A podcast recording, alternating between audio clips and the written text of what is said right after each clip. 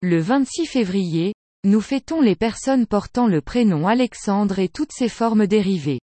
Ce même jour, nous fêtons Saint Alexandre. Évêque d'Alexandrie, après avoir vainement essayé de ramener à la foi orthodoxe, Arius, l'un de ses prêtres, il convoqua un concile pour condamner l'hérésie naissante.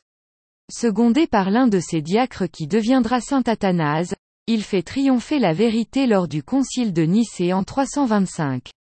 Il était plein de miséricorde pour recevoir les lapsis ceux qui étaient tombés devant les tortures, avaient quitté l'église et voulaient y revenir une fois la paix revenue.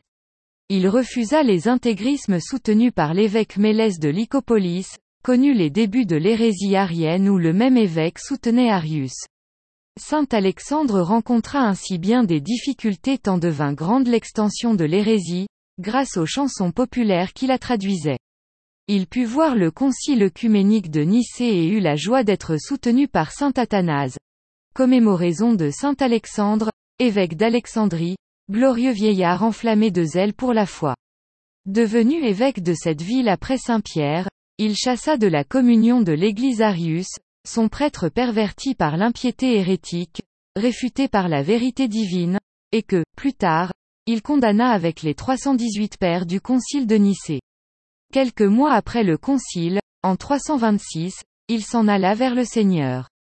Retrouvez-nous sur le site nominis.cef.fr.